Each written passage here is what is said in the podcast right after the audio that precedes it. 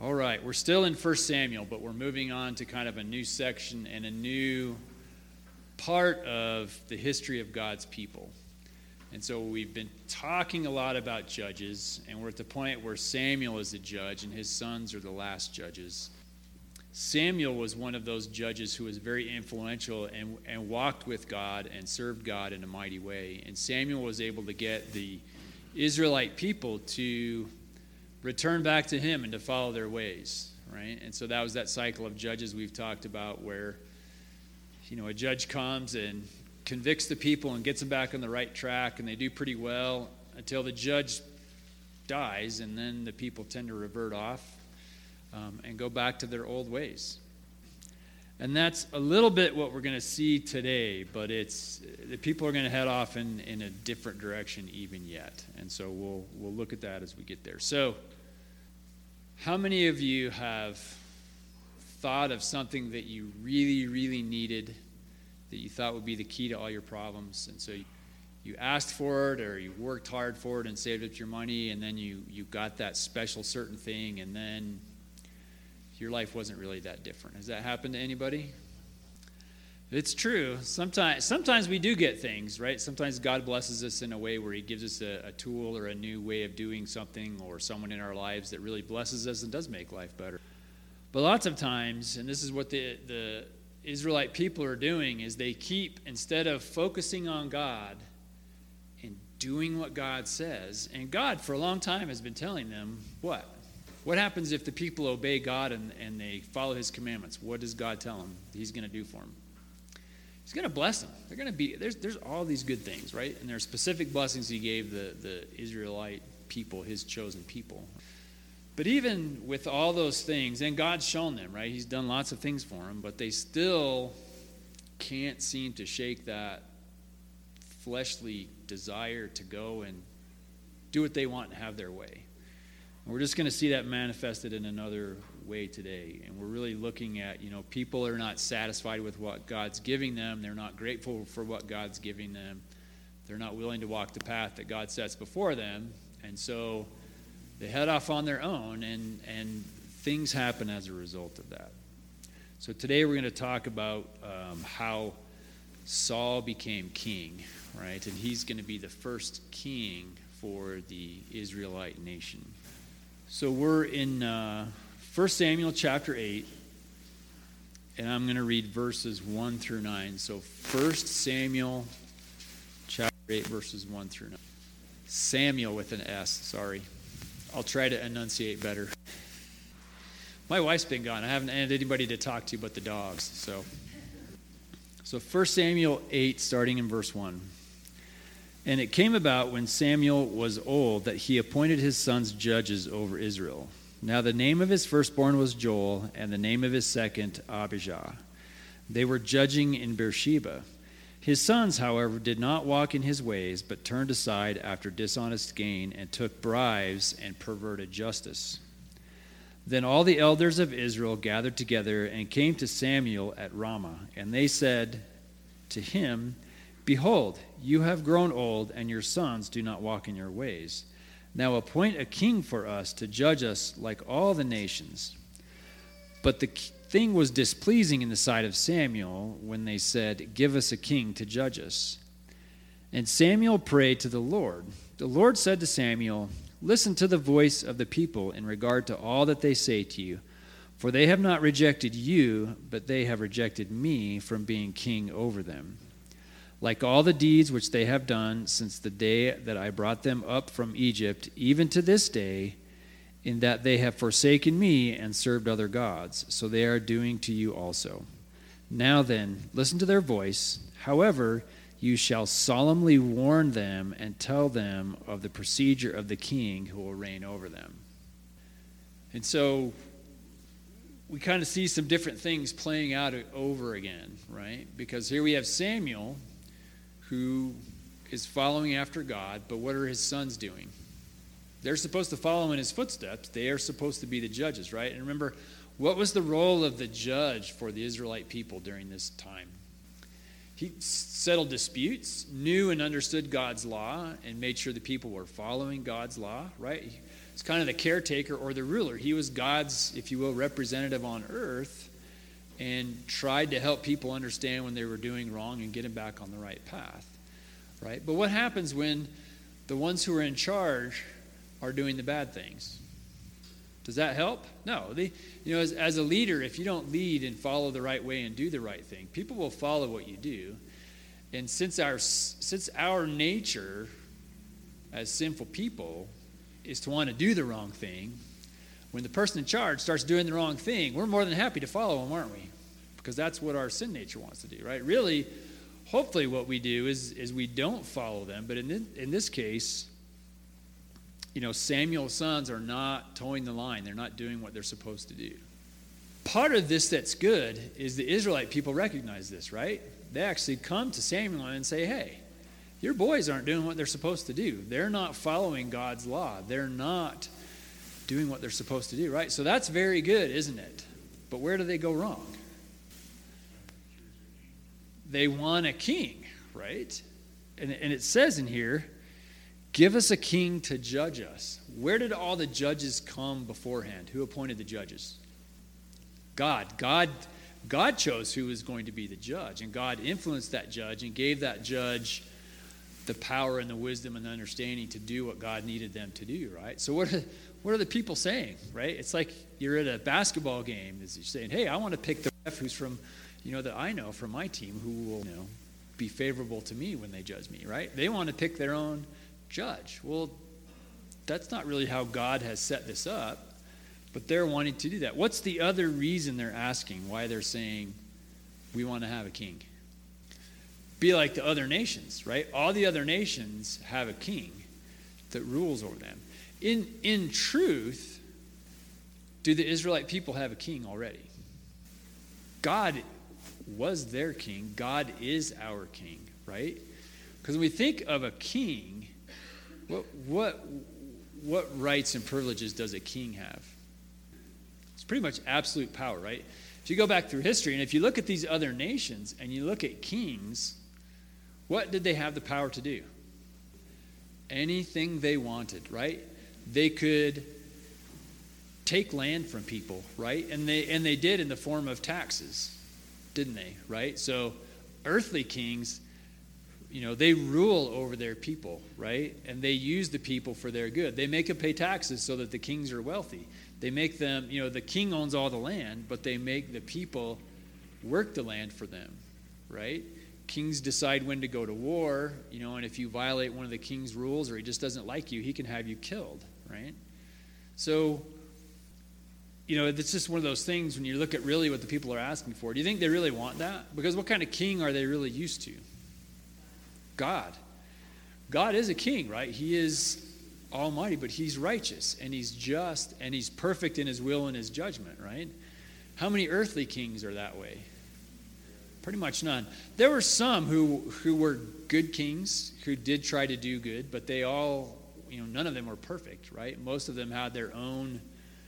Um, their own agenda. They wanted to do their own things. They were looking out for themselves, really. They tried to help the people, some of them did. Some of them were horrible kings and just pretty much used the people for all they were worth and didn't care. But the people have decided here that they want to have a king. So does anything ever surprise God? No. God knew this was going to happen. He knows that people are just going to keep going through this downward spiral because try as we might, we have a hard time just keeping our eyes on God and focusing on Jesus. And we tend to do the worldly things, right? And so we tend to go off in that downward spiral of pleasing ourselves and being selfish. And it's all those things um, you know, it's the lust of the eyes and, and the pride of life and those kind of things that occupy our time instead of God and, and doing His work. So if you look back um, in Deuteronomy chapter 17, verse 14 through 20. So Deuteronomy 17, verses 14 through 20. So God knew. So this this is, you know, back in time that we're looking at. But God already knew that people were going to want a king, and so God already set out his expectations for what a godly king would be. And this is um, God talking to, to Moses here. So, Deuteronomy 17, starting in verse 14. When you enter the land which the Lord your God gives you, and you possess it and live in it, and you say, I will set a king over me like all the nations who are around me, you shall surely set a king over you, whom the Lord your God chooses. One whom oh, one from among your countrymen you shall set as king over yourselves. You may not put a foreigner over yourselves who is not your countryman. Moreover, he shall not multiply horses for himself, nor shall he cause the people to return to Egypt to multiply horses, since the Lord has said to you, You shall never again return that way. He shall not multiply wives for himself, for himself, or else his heart will turn away, nor shall he greatly increase silver and gold for himself. Now it shall come about when he sits on the throne of his kingdom, he shall write for himself a copy of this law on a scroll in the presence of the Levitical priests. It shall be with him, and he shall read it all the days of his life, that he may learn to fear the Lord his God by carefully observing all the words of this law and these statutes, that his heart may not be lifted up above his countrymen, and that he may not turn aside from the commandment to the right or to the left, so that he and his sons may continue long in his kingdom in the midst of. So God already knows people are going to fail at having judges, and so he's going to give them a king, and that's what they're going to ask for. But I think the kind of king that God is describing here, that God says, this is, if you want a king, this is the kind of king you should have. I don't know that that's the kind of king that the people are asking for. I think they really are wanting one like they see around them. But there are some interesting qualifications in here, aren't there? And really, if you think about it, this king, you know, it has to be from their tribe, right? They're still God's people. They're still holy and set apart. So it has to be an Israelite. But how does God describe what this king should do and how he should rule? He needs to read the rules daily, right? It says you're going to write down these scriptures in the presence of the Levitical priests, right? Those who know the word well. You're going to write it down and you should read it and follow it. Pretty much, he's saying, as a king, you should be the best example of a godly man that you can be, and that's how you would be it, right? Is this king supposed to seek wealth? No. There's a lot of talk of horses and things in there horses were a symbol of wealth and power then, right? Because if you had a horse, you could travel fast, your um, fighting men could fight better, you could pull chariots and wagons, right? So lots of horses is a sign of someone who's wealthy, right? And they're not supposed to seek after gold. Uh, what's another one in there that they're not supposed to do? Have lots of wives, right? Can you think of a king later on in the kingly lines whose downfall is lots of wives? Solomon, right? Foreign wives, particularly, who lead him astray, and he loves his wife, and they're like, "Come on, you can worship my God too. It's not so bad." And and he, as wise as Solomon was, right? And that's something for us to think about, right? Sometimes we think we're pretty smart and we know quite a bit and stuff. Solomon was the wisest man on on, and he still had a hard time doing what God wanted him to do, right? We all have struggles with that right? We can all overcome because God, through the Holy Spirit and the work Christ did, we have the ability to do that. It's making those choices. That's the hardest thing in the world is making those choices, doing the right thing. He did. That Solomon had 700 concubines and 300 wives, right? I don't know what he was thinking, but anyway, we, we, I'm sure we will get to Solomon. He's, uh, he, he was a king who, in many ways, was a good king, but also had his faults, right? Just like all of us. We all can be really good people, but we all, through our sin nature, sometimes we slip up, we do the wrong thing. And so Samuel's a godly judge, right? And so the people come to him and say, We want a king like everybody else. How did that make Samuel feel? Rejected. He's pretty mad, right? One, because you know these people he's been trying to shepherd along the right way here again, they want to do the wrong thing. But it's a personal indictment against Samuel saying, You're a lousy judge. We need a king, right?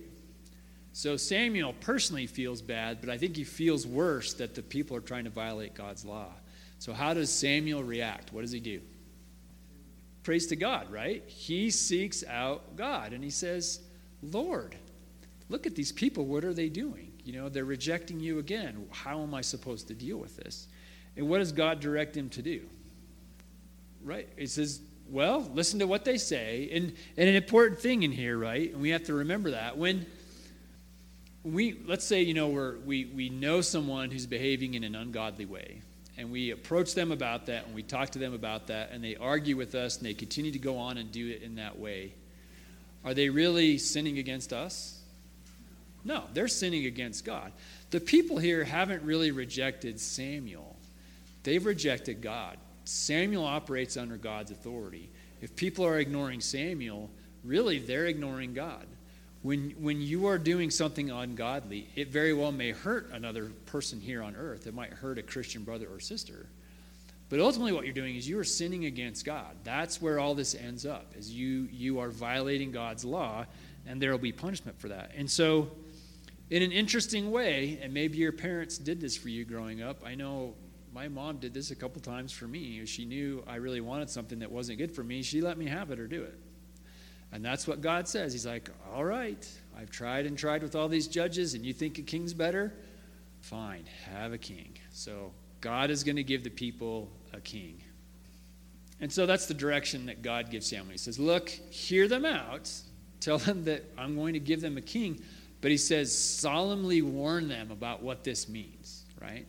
So God, once again, is going to give him a chance where maybe if the people were to actually hear what God's telling them, then they might go, wait a minute, we don't really want a king. We're going to actually, you know, if you'll get Samuel's sons to do what they're supposed to do, we're going to follow them just like we're.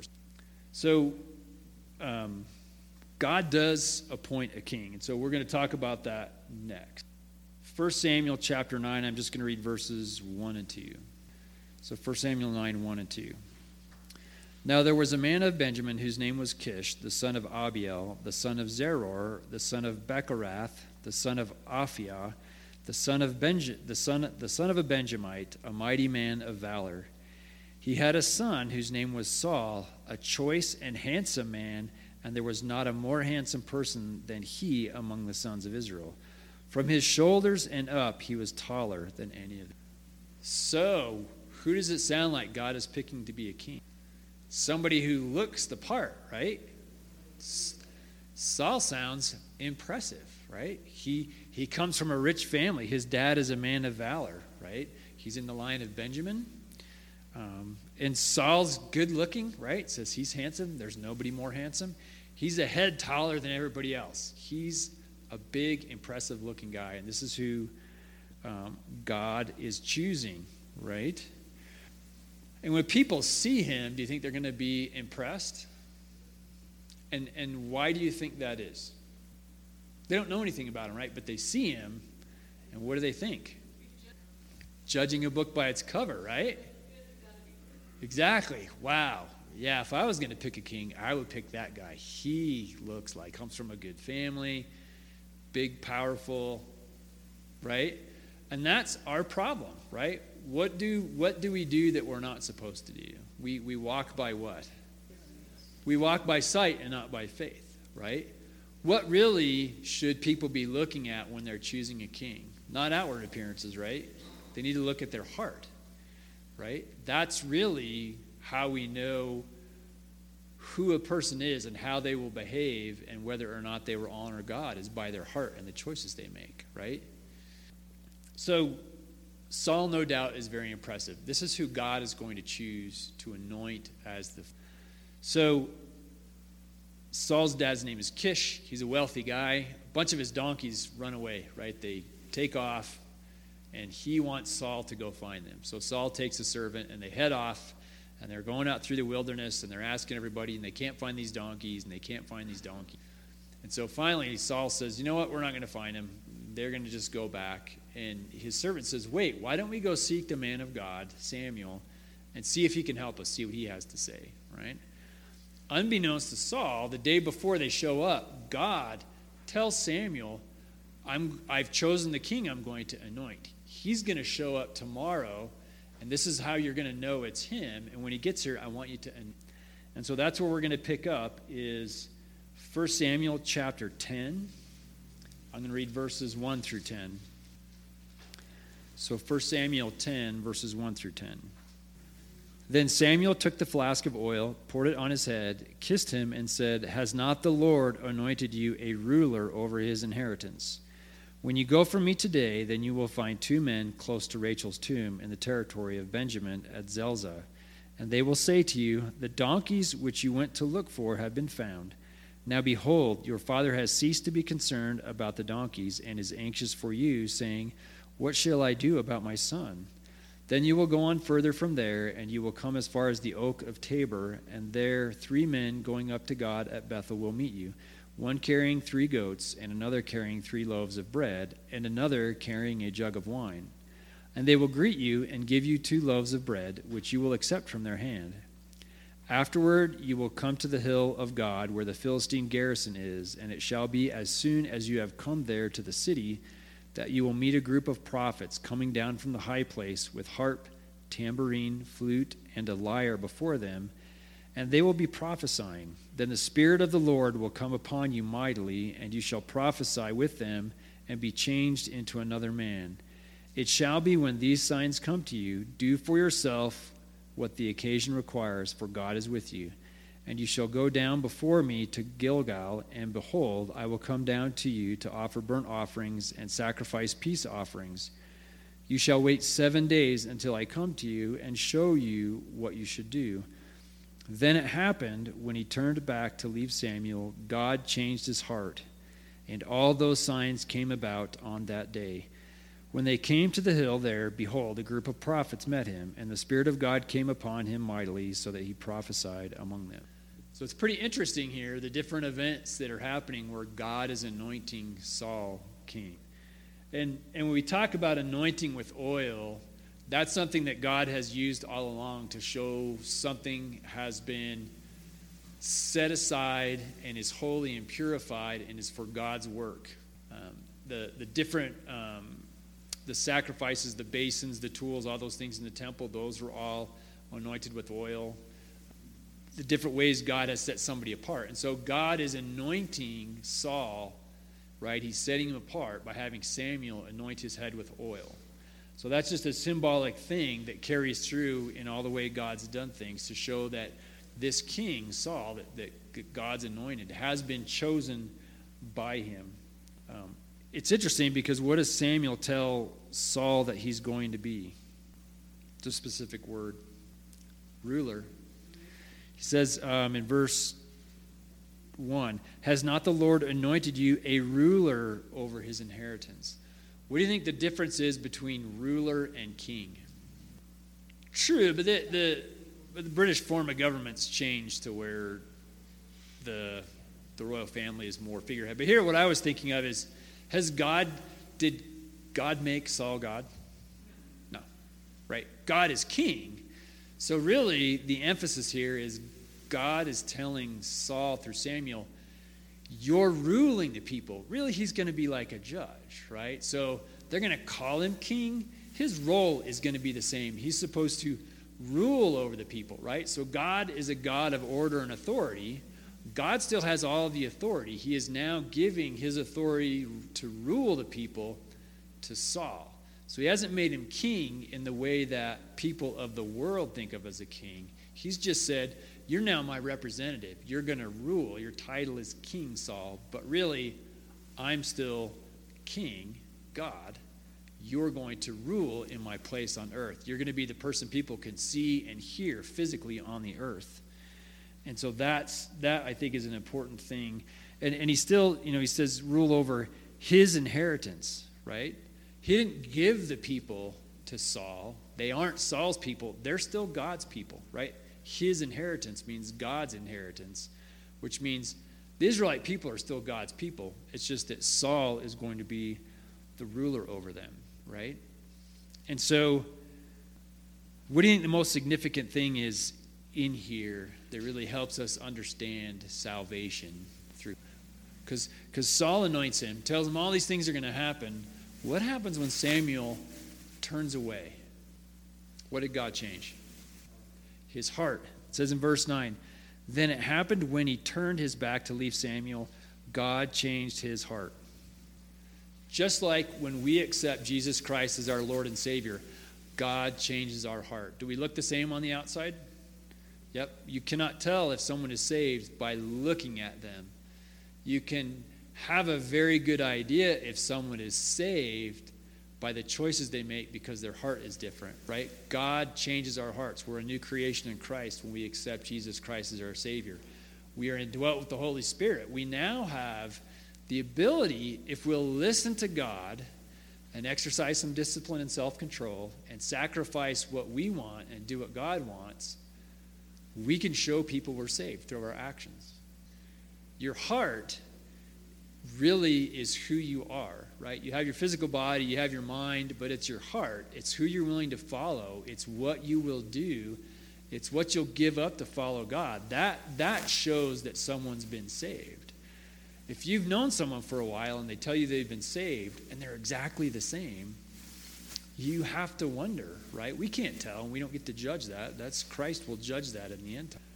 But we can sure tell if someone's been saved when they change. They behave differently, right? They're willing to do different things. They stop doing ungodly things and they start doing godly things, right? Maybe they're more pleasant to be around. Maybe they're helping people out when before they couldn't help people out. You know, maybe before they were never generous and now they're super generous, right? There's all these things called the fruits of the Spirit. When you start to see someone exhibiting fruits of the Spirit, that's showing you they have changed. Here, God changed Saul's heart, right? Just like that. That's what God did for them. And all these signs come true so that Saul knows what Samuel told him is true, and it gives him confidence so that he can be the leader that he's supposed to be. And so God knows he's chosen Saul. Samuel anointed Saul, right? But it was kind of off on their own. Does anybody else know that Saul's been named king? Not yet. So we have to let the people know. And that's what we're going to look at next. So 1 Samuel 10, we're going to skip to verse 17.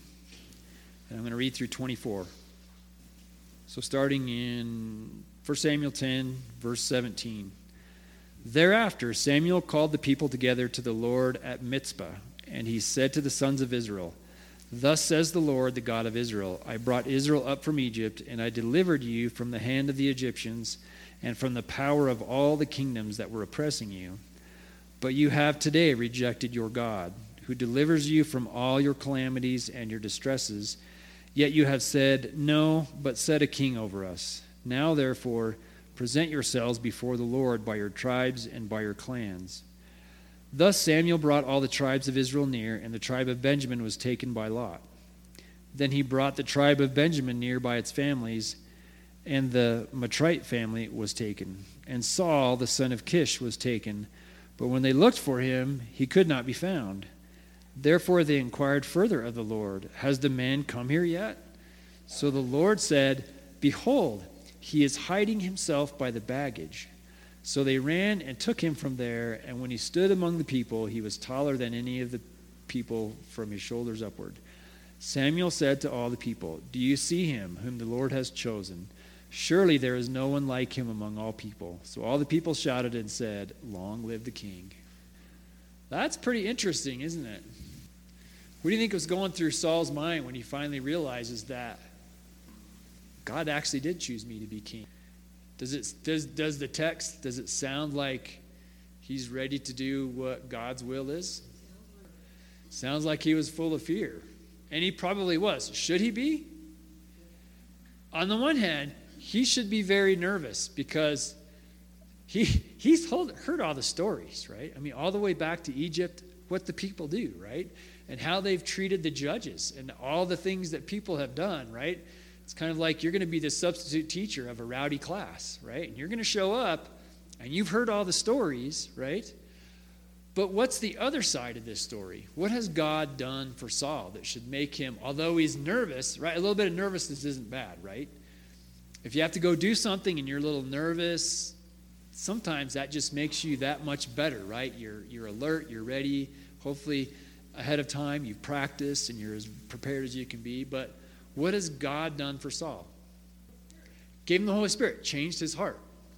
So, on the one hand, Saul should be nervous, but he should be excited knowing that the self existent one, the one who spoke creation into existence, has said, I've chosen you. You're going to be my guy. I've got your back. If you'll follow me, I'll make sure I take care of you and nobody can stop you, right? That's how we all should feel. When we're saved, That's the feeling we should get. And that's what we should carry through with us, right? Knowing that if we're in God's will and we're doing what God's calling us to do, we can do whatever He wants, right? And even if we fail in some ways, I mean, in some ways, Samuel failed, right? Didn't do as good a job bringing his kids up, his boys, right? And some of that, those were his son's choices, right? Samuel lived a godly life. They could have made right choices. But obviously, here, Saul is nervous, right? Something interesting that the, the um, study guide also pointed out is what process did God use to reveal who the king was? Lots, right? But it's similar to, if you remember back when we studied, studied the Battle of Ai when Joshua first got into the promised land. And they were supposed to not keep anything, right? They were supposed to, or actually, the Battle of Ai, um, they lost, right? Because the prior battle, they were supposed to destroy everything, right? But one man kept some things, right? And he hid him in his tent. He buried him and put him under a rug. And that sin caused the people to lose the Battle of Ai, right? And so, how did they figure out who is the person responsible? In a similar way, right? God had Joshua call tribes up, and then a family from a tribe, and then an individual person. And then that person did at that point, when he was confronted with it, confessed his sin, right? In this way, God's using this same way to call people forward, right? To do those kind of things. It's just, you know, it's it's it's always, you know, I guess you learn something new and, and, and when you look back on these things, but you would think Saul would be ready and be excited, right? And it wasn't like he didn't know, right? It doesn't really, you could probably count up how many days in here, how long it was, but he's known for a while. So you would think he would be praying and, and seeking God's will and doing all those things. But maybe he hasn't. Maybe he's worried. Maybe he's been convicted about things he's done, and that's what's made him nervous. But when God's calling him to be the king and his family's there, right? It was pretty obvious he should have been there. His family's there, but he's standing back by the baggage and they have to go bring him up. So maybe a sign of things to come. Um, so, you know, going through this and looking at, you know, how the, the Israelite people have behaved um, and looking at, at Saul, what, what kind of lessons do you think we can draw from this? What, what's, what's ultimately been causing the problems all along. Pride and disobeying, disobeying God, right? And so I think, you know, really again, it's just another another lesson for us. Is one is to be obedient. Part of doing that is is being being thankful and being content with what God has given us. And and the people have shown all along they're not happy with what God's given them, right?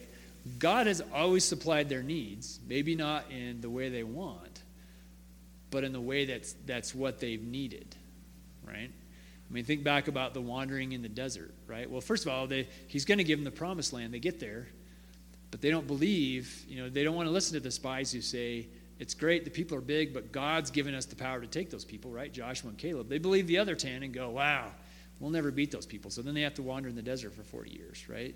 So there's all these examples, and I think we just need to, to take that into that. I think something else we can learn is um, when Samuel was confronted by the people saying, We have to have a king, the right thing to do when we get problems in our lives and something happens is we need to go to God. We need to seek God's counsel and listen to what his counsel is, right? And sometimes God will, you know, do different things. In this case, he's giving the people what they're asking for. Now, God's given him a king, right? If they followed Saul and Saul was a godly king, would everything have worked out really good? But again, and, and we'll learn about it, we're going to go through and look at the kings of the, the next section of that we're going to study is we're going to look at Saul and then King David and then King Solomon, right? All, all different kings behaved in different ways, did different things. We have lessons that we can learn from that. But, you know, I think we all know Saul doesn't do what he's supposed to do. And he starts to get prideful and, and has some other issues that God has to punish him for. And there's, you know, the, that whole transition from Saul to David is an interesting one, right? And we'll talk about David, and David was a great king. But did David behave perfectly? No. David had some sin issues that he had to deal with that had consequences that affected his whole family, right? And, and consequently affected us. But even through that, think of this line, right? You know, especially David, who who eventually through David shows up. Jesus Christ, right? And so, you know, I think, you know, looking through this and just understanding who we are as sinful people, that we're all children of Adam, and that's where we come from, that we have that nature, that we want to do what makes us feel good, do what we like. We want to have every, everything like everybody else has. We have to be content with what God gives us and to, to learn to do that. And most of the time, to do that, we have to sacrifice, right? We have to give up something. Sometimes that's a big thing, sometimes it's just a little thing. But we, we still have to be giving up, right? But what, what is our reward at the end? Eternal life with Him, right? And so, whenever we have to make those choices here, where we know we're going to give up some things here, here's not that long, is it? It seems like it when we're living our life here on earth because we are in time and we're looking at how things go 20 30 40 years can seem like a very very very long time. But how is that compared to eternity? The drop in the bucket right? So if we keep that eternal perspective of what our final reward is we can give up those things i think here on earth i think it can motivate us to help help out those who are in need here right we can do the right thing. We can give up our time. You know, it's being a good servant of God isn't about writing checks. God, God spoke the universe into existence. If God felt like our church needed a million dollars, he could some way make a million dollars show up, right? There's lots of ways he could do that. But does our church really need a million dollars? We wouldn't turn it down. We need godly people to serve God, to be in other people's lives, to encourage people, to help people out, to spend time with one another, to come in and, you know, serve meals and do all those things that it takes, right? Take people to the doctor's appointments. It's really your time that God wants, right? Because it, you know, like I said, if, if God really wants somebody to have a lot of money, that's nothing for God. God can do that in lots of different ways it's you making a choice of what you do and how you choose to serve God. And so in the coming lessons, we're going to see what Saul does with that responsibility that God. Does anybody have any comments before we close?